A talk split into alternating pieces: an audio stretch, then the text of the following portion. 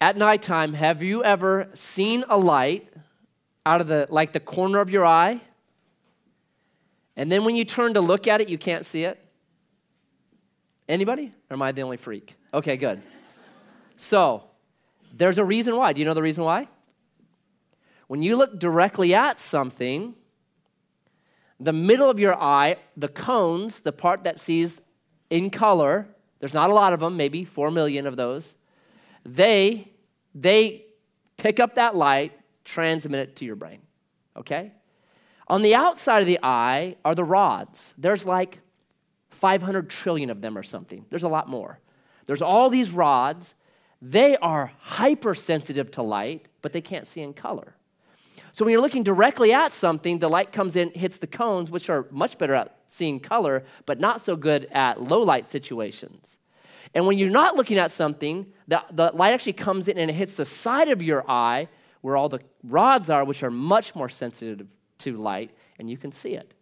In fact, they train people in the military in low light situations to not look directly at what they're trying to target or what they need to be looking at because they know that. It's a well known phenomenon, okay?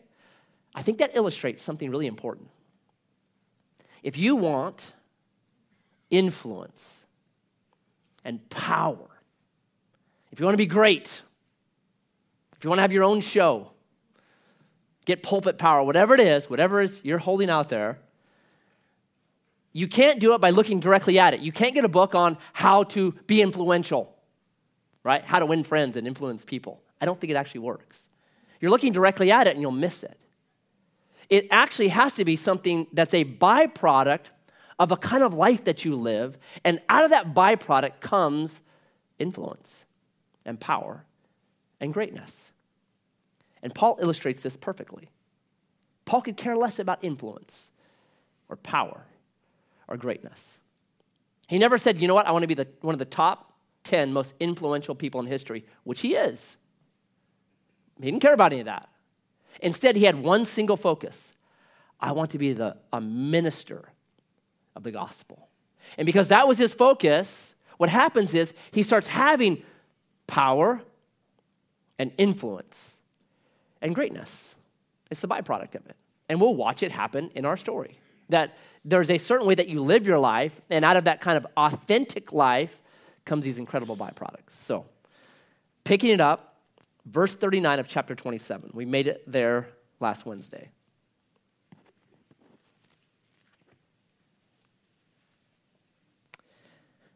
Now, when it was day, they did not recognize the land, but they noticed a bay with a beach on which they planned, if possible, to run the ship ashore.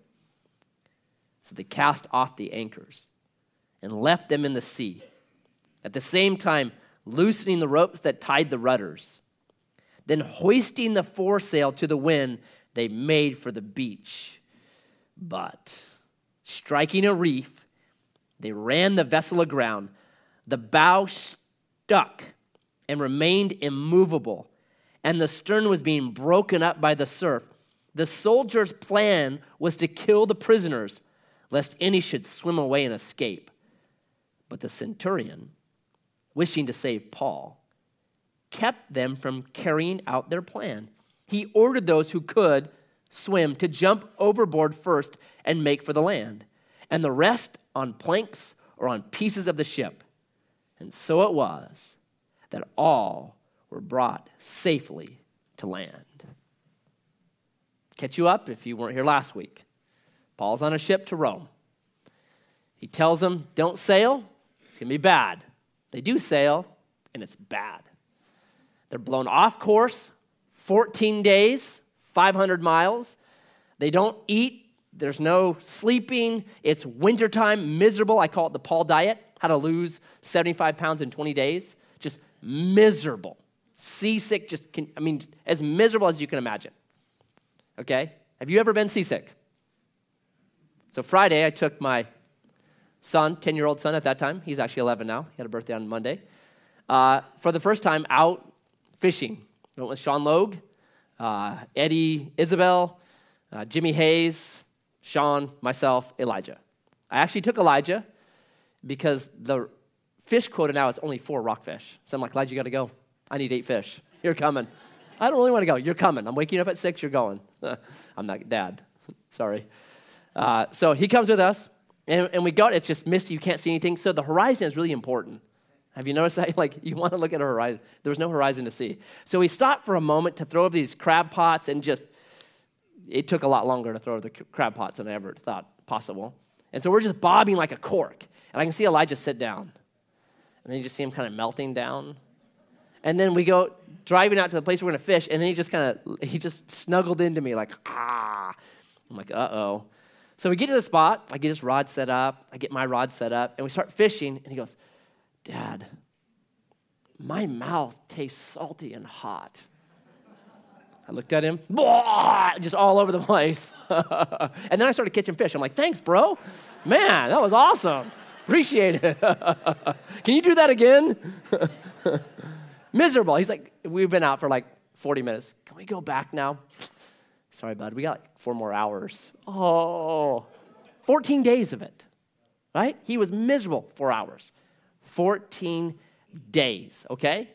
So then they make for land, they hit a reef, it's busting up, and the sail or the soldiers rather are going to kill all the prisoners because Rome had a law. You lose a prisoner, you serve their sentence. So the soldiers are like, "Listen, we're not doing that."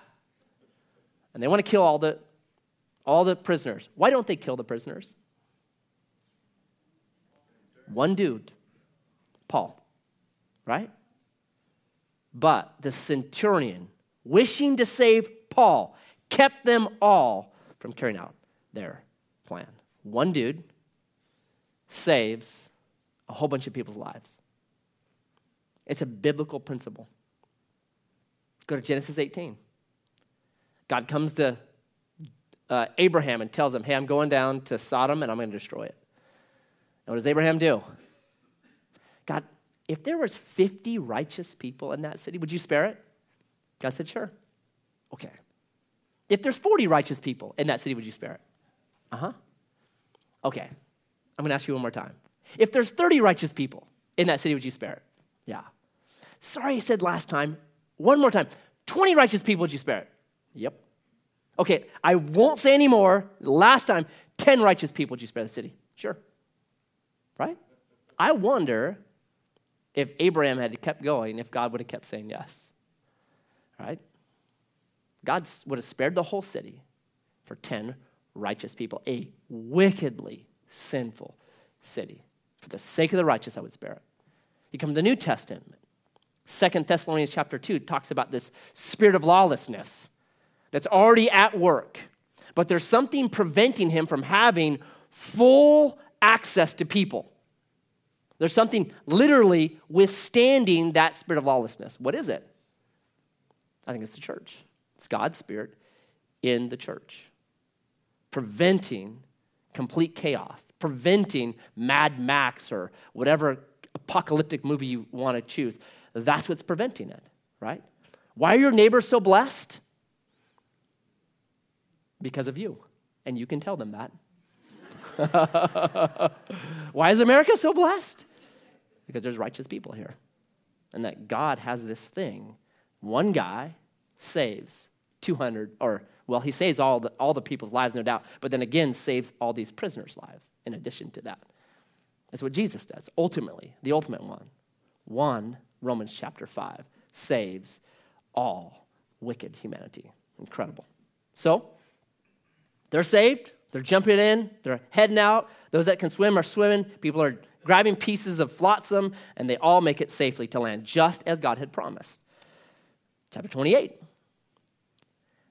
After we were brought safely through, we then learned that the island was called Malta.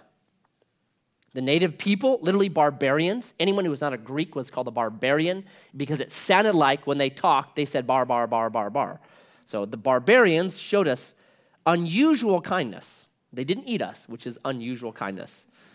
For they kindled a fire and welcomed us all because it had begun to rain and was cold. When Paul had gathered a bundle of sticks and put them on the fire, a viper came out because of the heat and fastened on his hand. When the native people saw the creature hanging from his hand, they said to one another, No doubt, this man is a murderer. Though he has escaped from the sea, justice has not allowed him to live. He, however, shook off the creature into the fire and suffered no harm. They were waiting for him to swell up or suddenly fall down, but when they had waited a long time and saw no misfortune come to him, they changed their minds and said, He's a God. it's so awesome. Love this. So, Paul is a minister of the gospel. When I say minister, what does that mean to you? Guy with the collar. I'm a minister of Jesus Christ, and I expect a discount at your establishment. What does minister mean? Literally, it means under rower. The guy that's in the bottom of the ship, servant, the guy that's in the uh, bottom of the ship, moving the ship from one place to the next. That's a minister. Not on top, enjoying the sun, playing volleyball, dancing, whatever, in the bottom of the ship, moving it from one location to the next. Right? That's Paul. Paul's not, verse 3, hey, I hear from God, I don't pick up sticks. the other 275 people that I just saved their lives, they can pick up sticks, they can make the fire. Right? The people that don't hear from God, don't have the promises of God, don't save everybody on board, they can make the fire. No way. Does he do? He gets out, starts gathering sticks to make a fire. I love that. He serves. What's one of the last things that Jesus does before his ascension? He's died, buried, resurrected. You know what he does? He goes to a lake, builds a fire, and cooks his disciples breakfast. I think that's one of the most awesome stories. Jesus doesn't cease to serve, he continues to serve in his resurrected body. I'm a servant even to these guys. I love that. It's so cool. Where does influence and power come from? You're starting to see it. Yeah. So there's a debate. Um, the island of Malta has no poisonous snakes on it. So there's like, hey, how could this be? You know, how could you get bit on an island that has no poisonous snakes? Uh, most people believe it's real simple. Uh, the island they actually landed on is called Melita, which is nearby, same kind of region. And there, there's a horned viper that does exactly what they say people swell up or fall down dead. So, most likely, you know, th- this is a different time, 2,000 years ago. So, that's probably the island that they actually landed on. Piece of cake. And I love that they go, He's a murderer. No, he's a God. How binary is that, right? There's no like in between to it. Either he's super bad or he's super good. Aren't we just like that? Don't we typically categorize people like that? Like that dude's bad or that guy's good. You know how dangerous that is? Because when we make them really bad, then we just shut them out of humanity. Nah, I don't want anything to do with that dude. He's a murderer. He's really bad. But if we make them really good, they'll always disappoint us because no one's a God. Everybody's a mixed bag. We've seen that already with Paul. You know, sometimes doing things that you go, why'd you do that, bro? I don't think you should have gone to Jerusalem. Like, nobody's all bad or all good. We're all a mixed bag. And when you take that with people, when you allow them to be a mixed bag, you get to enjoy them so much more. You don't shun them, you don't put too much high expectation on them.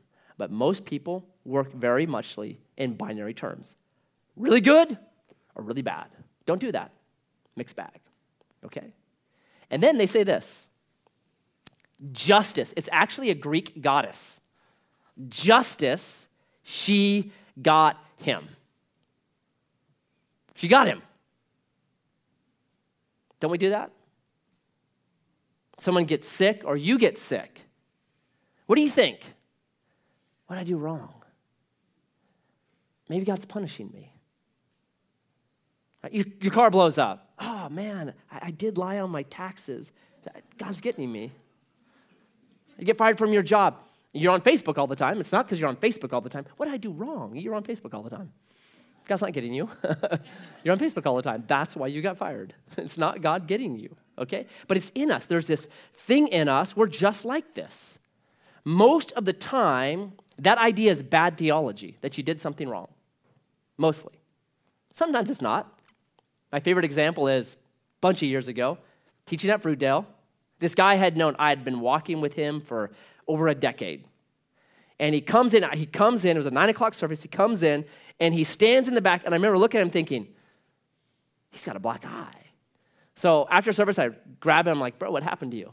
He's like, Satan is attacking me. I'm like, oh, man, this is serious. What happened? He goes, I got beat up. I'm like, where'd you get beat up at?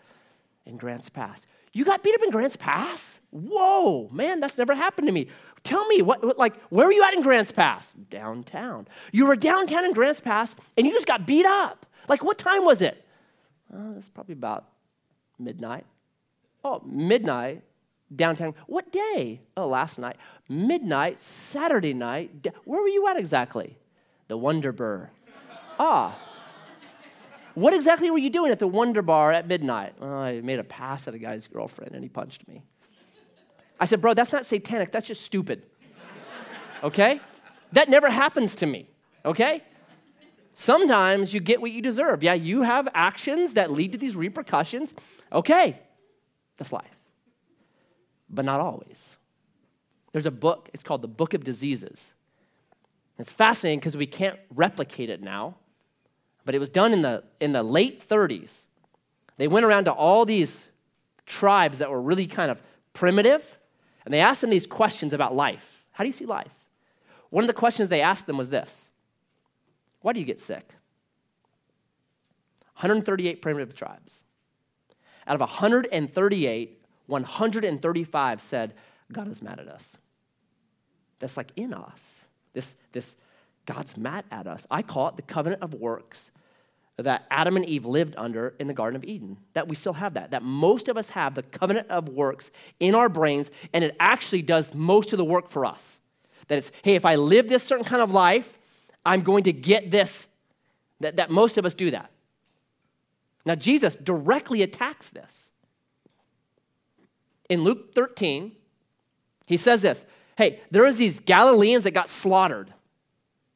And there's these people in this tower of Siloam, and it fell down and crushed a bunch of them. And Jesus says, Don't you for a minute think they were any more wicked than you because that bad thing happened to them. Like he directly attacks it. That's not the way it works anymore. We're not in Eden anymore. It doesn't work that way anymore, right? Or in John chapter 9, they're walking along, cruising along, and the disciples see this guy who was born blind, and they say to Jesus, Who sinned that this man should be born blind? Him? When do you sin if you're born blind? Yeah, punching mom's kidneys or something. That's it. Blind for you, right? Him or his parents? And Jesus says, Neither. Neither. Right? Jesus directly says that's not how it works anymore. It's why the book of Job is so important. Because Job is the number one dude for God. Have you seen my servant Job? There is no one as righteous as him. Right? He is elevated up. He's the top dude. And what happens to him? He gets trashed. Trashed. See, we want life to work like the book of Proverbs. And sometimes it does. But other times, it works just like the book of Job. You do everything right, and you actually get your teeth kicked in because there's another force at work. The Bible is always there's two kingdoms. There's two kingdoms. We're not in Eden anymore. We are east of Eden. The good news is one day we go home where things work right. But right now, we're in a fractured, broken existence. And things don't always work like they should. And we got to know that. One day we'll go home where they will. So they're like, hey, whoa, this is crazy. Justice? Nope. Now it works. Now, in the neighborhood of that place, where lands belong to the chief man of the islands, named Publius, who received us and entertained us hospitably for three days. 276 people for three days. Anyone able to do that here? Right? That's insane. What a, what a good man. It happened, I love this, So he is hospitable. Look what happens to him. It happened that the father of Publius lay sick with fever and dysentery. And Paul visited him and prayed, and putting his hand on him, healed him. And when this had taken place, the rest of the people on the island who had diseases also came and were cured. They also honored us greatly. And when we were about to sail, they put on board whatever we needed. So this guy, hospitable, return is hey, he serves 276 people. And now his dad gets healed. Really cool. And Paul meets Publius, this top dude of the island. Why does Paul get to meet him? Probably because he'd been bitten by this snake and he didn't die. And people are like, this dude right here was bitten by one of those snakes and nothing happened to him. He didn't swell up and he didn't fall over. Check him out. Wow, okay, that's cool, right? It's really cool. And because of that, he gets to share the gospel, right? And then this, the, this father is sick. It's called the Maltese fever. It's really common, especially in this time. You get it from drinking goat's milk. That's why I will not drink goat's milk. It's not a, not a tough decision for me, and this is not something I like. So you get it from drinking goat's milk, and it's a massive fever. It can last for years. You can just be sick, vomiting, feverish for years and years and years. It's super, super bad. So this guy is sick, bad, uh, and then Paul comes in and heals him. Now, what was the spark of all that? Why did all that take place? The entire island now hearing the gospel, people being healed. What's the spark that started, started it all? He picked up firewood to make a fire. He served. Paul got off the ship, shipwrecked, thrashed, 14 days with no food, gets up and starts serving people. And because he does that, it opens this door. To me, service is the key that opens almost every door. You want to open people's doors, their hearts? Serve them. Serve them. I had this dude back in like 2009. He could not get a job. I prayed for him. We talked. And back in 2009, if you remember, there's no jobs. Josephine County was like 11% unemployment. We led the state in unemployment. We were just, it was bad, bad, bad, bad, bad, bad. So he came up to me after a Sunday. He's like, I got a job. I'm like, wow, what happened? His wife was there and his kids were there. He's like, well, you remember that Christmas Eve service we had a couple days ago out in the bowl? I went and volunteered to set that up. Remember when they, we had those, there's a lot of setup. He's like, I just I didn't have a job. I thought I'll go set this, do this. So he goes out there, he sets it up. Someone else that was there that had a company is watching him work. He's like, hey, do you have a job? He's like, no. Hired him on the spot. That's so cool. And his wife immediately said, I told him to volunteer. yeah. Behind every man is a good woman. no doubt about it. Right? That's what happened. Doors just open. Doors open. I love that. You won't outgive God. Give, and it shall be given to you good measure, pressed down, running over. Paul has this open door. Why? Because he got off a boat and said, I want to serve people. And now, boom, the entire island. Hears the gospel. People are saved, people are healed brilliantly. You'll never regret it. C.S. Lewis, what's his, what's his most popular book? Yeah, one of those, The Lion, the Witch, and the Wardrobe, is consistently top 10 best selling book in history. You know how I got the idea for that book? World War II. People are fleeing London because it's being bombed. And what they are mostly doing is sending their children out of London to go live with people that live somewhere else. So, uh, C.S. Lewis, unmarried bachelor, giant mansion, you know, Oxford Don, just professor, didn't really like kids. He said it. I don't really like kids. He says, okay, fine. Brought in these three little girls to his house. And so they're just running around doing their thing. And for a while, he's just watching kids, like, hmm, he's learning about children. Like, this is what children do? Wow. I'm glad I didn't have any of them. This is so good. and then one of them, he had this wardrobe. And one of the little girls said, what, What's behind that? What happens if you go in there? And he went, Huh, that's an interesting question. Out of that came his best book ever. Why? Because he opened his home and serve three little kids.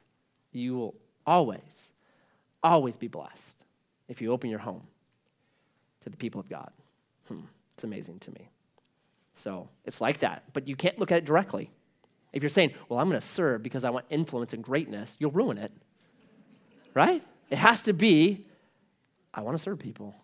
I want to serve people. That has to be your motive, right? So all this is opened up because Paul says, I'm going to serve people because that's his way of life. After three months, we set sail on a ship that had wintered in the island, a ship of Alexandria, with the twin gods as figureheads. Putting in at Syracuse, we stayed there for three days. And from there, we made a circuit and arrived at Rhegium.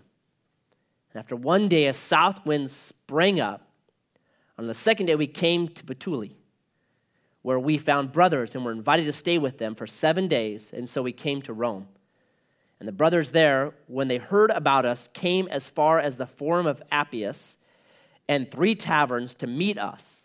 On seeing them, Paul thanked God and took courage. When we came into Rome, Paul was allowed to stay by himself with the soldier who guarded him. Paul's probably anxious right now. What's going to happen when we get to Rome? What's going to happen when I stand before Caesar? What's going to be happening? And then as he's walking from the port, it's over 40 miles. He's walking now on the Appian Way up to Rome. Wave after wave of believers come out to meet him, walking 40 miles. And Paul sees them and he takes courage. Now, why would they come out to see Paul? He wrote this letter to them. It's a letter called the Book of Romans. And like, we like that guy. We really like that guy. We want to go see him. We want to go talk to him. Paul just a love for people. Right? In that epistle, he greets about 20 people, even though he'd never been at that church. I always tell people, can you name 20 people at the church you actually go to? He could name 20 people of a church that he didn't even go to because he's just a people person.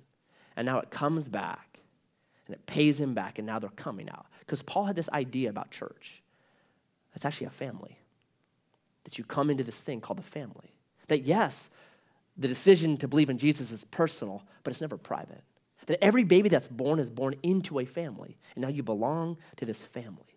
And so he was into that, and now it becomes it's repaid. People start to visit him, and they come visit and encourage him. Like there is a massive ministry, just a ministry of visitation. Just visit people. Right? I spent an hour with a guy at Regency Nursing Home, I think. It was just, it was, it was the best hour of my day. I studied this morning, did some other stuff, went and visited him. Just loved, he told me story after story. I'm laughing, crying. Why? Visiting him. That's it. James 127 says this pure religion is to visit widows and orphans in their affliction. Not necessarily rescue them, because sometimes you can't rescue people, but you can sort of sit with them and love them. Let your heart be broken by that. Just visit. Beethoven, I have this story of Beethoven that I love. You know, he's a brilliant composer at this point. End of his life, he's going deaf. And so for Beethoven, having conversations with people is really hard. And one of his best friend's sons died. And so he's like, What do I do? If I go over there and I try to console him, he's going to start talking to me, and then it's just going to be awkward and weird. So what he did was he slipped in the back of this guy's house, went over to a piano, and for just a long time, he just sat at this piano and he just played. And just let his friend be on a couch weeping. He just played the piano. And after he was done playing the piano, he got up and slipped back out. He just did what he could.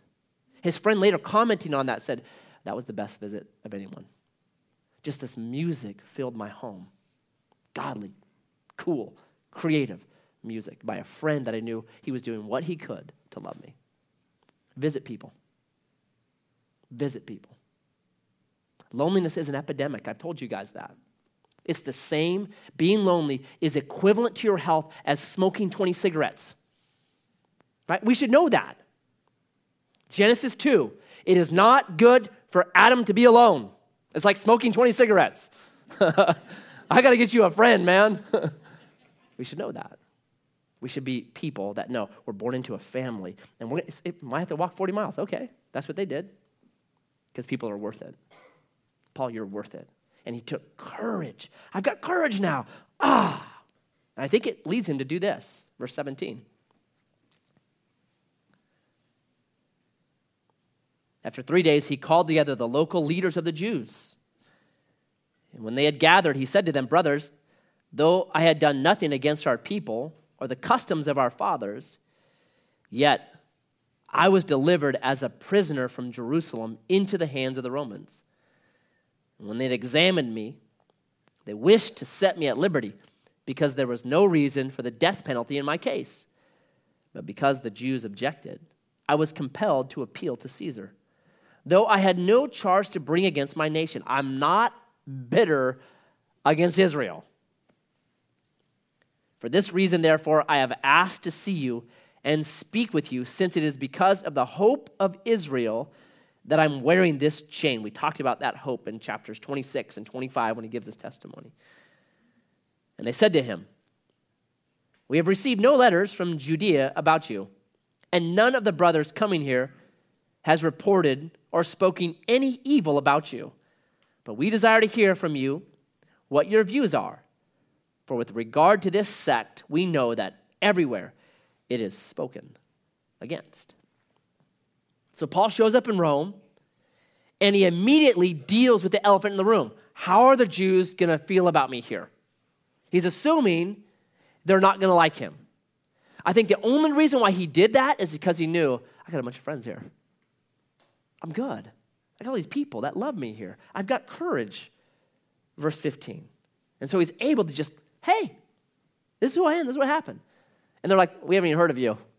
Whoa, okay. I think it's a case of NIMBY, not in my backyard. Once Paul was out of their area, they'd care less about him. Yeah, go do whatever you want to do as long as it's somewhere else. We don't care. So Paul's like, praise the Lord, the water's not polluted. I'm going to share with you. And that's what he begins to do. When they had appointed a day for him, they came to him at his lodging in greater numbers. From morning till evening, he expounded to them, testifying to the kingdom of God and trying to convince them about Jesus, both from the law of Moses and from the prophets. And some were convinced by what he said, but others disbelieved. And disagreement among themselves, they departed after Paul had made one statement. The Holy Spirit was right in saying to your fathers through Isaiah the prophet, Go to this people and say, You will indeed hear, but never understand. You will indeed see, but never perceive. For this people's heart has grown dull, and with their ears they can barely hear, and their eyes they have closed, lest they should see with their eyes, or hear with their ears, and understand with their heart, and turn, and I would heal them. Therefore, let it be known to you that this salvation of God has been sent to the Gentiles. They will listen. So they come back. Big crew of them. Paul preaches from morning till evening, probably 12 hours. That's a long, long sermon. Some believe, some don't believe. This is the Apostle Paul. Some people didn't believe him. That should encourage you. Author of 13 or 14 New Testament epistles, some people don't believe him. No, I don't believe you. That should encourage you, right? And what he talked to them about was two things the kingdom of God and Jesus from the Old Testament. So he's saying, hey, look at Isaiah 53. They're like, nah. Okay, Look at Psalm 22. Nope. Okay, look at Isaiah 11, the root. Nope. Okay, look at Isaiah 9, born of a virgin. Mm, not buying it. Okay, look at Micah 5 2, born in Bethlehem. Uh, nope. Ah, okay, fine. Right? All out of the Old Testament. And they say, no, nope. So then he quotes Isaiah chapter 6. It's a quotation that Jesus in the, in the Gospels, four times, this is attributed to Jesus. And Paul actually says it twice here in Romans chapter 11. It's one of the most quoted Old Testament texts, six times the New Testament. You're going to see, but you can't see. You're You're going to hear, but you can't hear. Why not? That's kind of scary, right? That people will have the inability to see, and then the last phrase is turn or repent. It's most likely, I haven't checked this, but I'm guessing it's the Hebrew word shu, and I would heal them. So in the original Isaiah, it's used all throughout the Old Testament. They won't shu, and I could heal them because they can't see and they can't hear. Now, why can't they? I think the key is that it says this, and their eyes they have closed. I don't want to see. They don't want to be changed. Maybe the best example of this in the Old Testament is Pharaoh. Who you see with Pharaoh that it goes back and forth. Pharaoh hardened his heart, God hardened his heart. Pharaoh hardened his heart, just you read that. I just read it. I'm in Exodus right now, reading through the Bible. Just back and forth, back and forth, back and forth, back and forth. It's like we make the decision personally, no, I don't want to hear, then God at some point ratifies it. Okay, then you're not going to hear. That's what happens here. And it's all based on how you're listening. Are you listening, willing to say, God, change me? I know I'm broken. I know I need help. Change me. Or do we listen in a way that says, I just want to argue and I want to be right? So I'm not even listening to your what you're saying. I'm listening to one little thing that I can pick out and then destroy you with. There's a way that you listen correctly the way that your hardened heart listens. I'm always saying, soften my heart, Lord. Help me to hear from you and to be changed by you. They don't listen that way. So he's like, okay, fine. This is going to the Gentiles. And he lived there two whole years at his own expense and welcomed all who came to him, proclaiming the kingdom of God again and teaching about the Lord Jesus Christ again with all boldness and without hindrance. The end. I love how it ends. First time in Paul's ministry, he can share about Jesus without any hindrance. Now, why is he so free to do it? Maybe it's the fact that he has a Roman guard right next to him. And any Jews that wanted to try to get him, that did not like what he was saying, they'd be like knocking on the door, hey, hey, let's get Paul. And the Roman would open the, yeah, what do you got? Oh, nothing. I think wrong address. right? It's like a cop parked out in front of a house. No one's messing with that house. And guess what? He just, I kind of like having this guy chained to me. This is awesome. I got freedom. He talks about two things kingdom of God and the Lord Jesus Christ. Here's the kingdom of God Ephesians puts it like this that God would take Jew and Gentile out of these two diverse groups, mold them, and blend them together into one giant family. Ephesians 2 and 3. Kingdom. Kingdom. Family. So I went to family camp this weekend. So fun. So fun right? In fact, when, you, when, you're, when you're at family camp, there's so much, there's almost too much to talk about. Anyone? Yeah. There's almost too much to talk about. There's almost too much to say when you talk about family camp. Sorry, I got it wrong. We brought with us this junior from Grants Pass, and, and she's been on a lot of like stuff, church stuff. And on the way home, she said, That was the funnest church thing I've ever been on in my life. She goes, was just so awesome. It's amazing. And then we're talking to these, we call them the orphans, these like high schoolers that actually didn't come with anybody. They just kind of float around. And they said, Here's what we love about family camp we can go into any campground and get fed. Like, it doesn't matter. Just go in there. Like, man, I came into my, my motorhome and there's just a random dude in my fridge. Like, are you with Edgewater? No, I just heard there was fish in here. Okay. I think that's going to be heaven. Heaven will be you can go into anyone's mansion and raid their fridge and they don't care because we're just family. One big, giant family. That's kingdom, right? And then the Lord Jesus Christ. Jesus demonstrates the kingdom, right? Here's the kingdom. Jesus is the demonstration of it. it. is Philippians chapter 2. It's the upside downness, really the right side upness. It's the upside downness of the way things are. So Jesus thought not robbery to be one with God, but made himself of no reputation and took upon himself the form of a servant and humbled himself and became a man, right? Upside down. Upside down. And you see hints of this actually you do. Because from Genesis 3 on, what you see is there's something broken. It's not the way it's supposed to be. Instead, people fight fire with fire, and they end up with just a bigger fire. It's about getting more for me, right? It's, it's Genesis 6, these people accumulating massive harems of women for themselves and money for themselves. It's all about me. How do I get my thing? And vengeance on anyone that dares cross me. I'll get you, I'll kill you right? Seven times upon your head. That's what happens after sin. It's broken. It's a covenant of works. Do, I'm going to get for me. Now, how does Genesis 3 all the way to the New Testament, how does it work? That mentality. Not very good. Not good at all.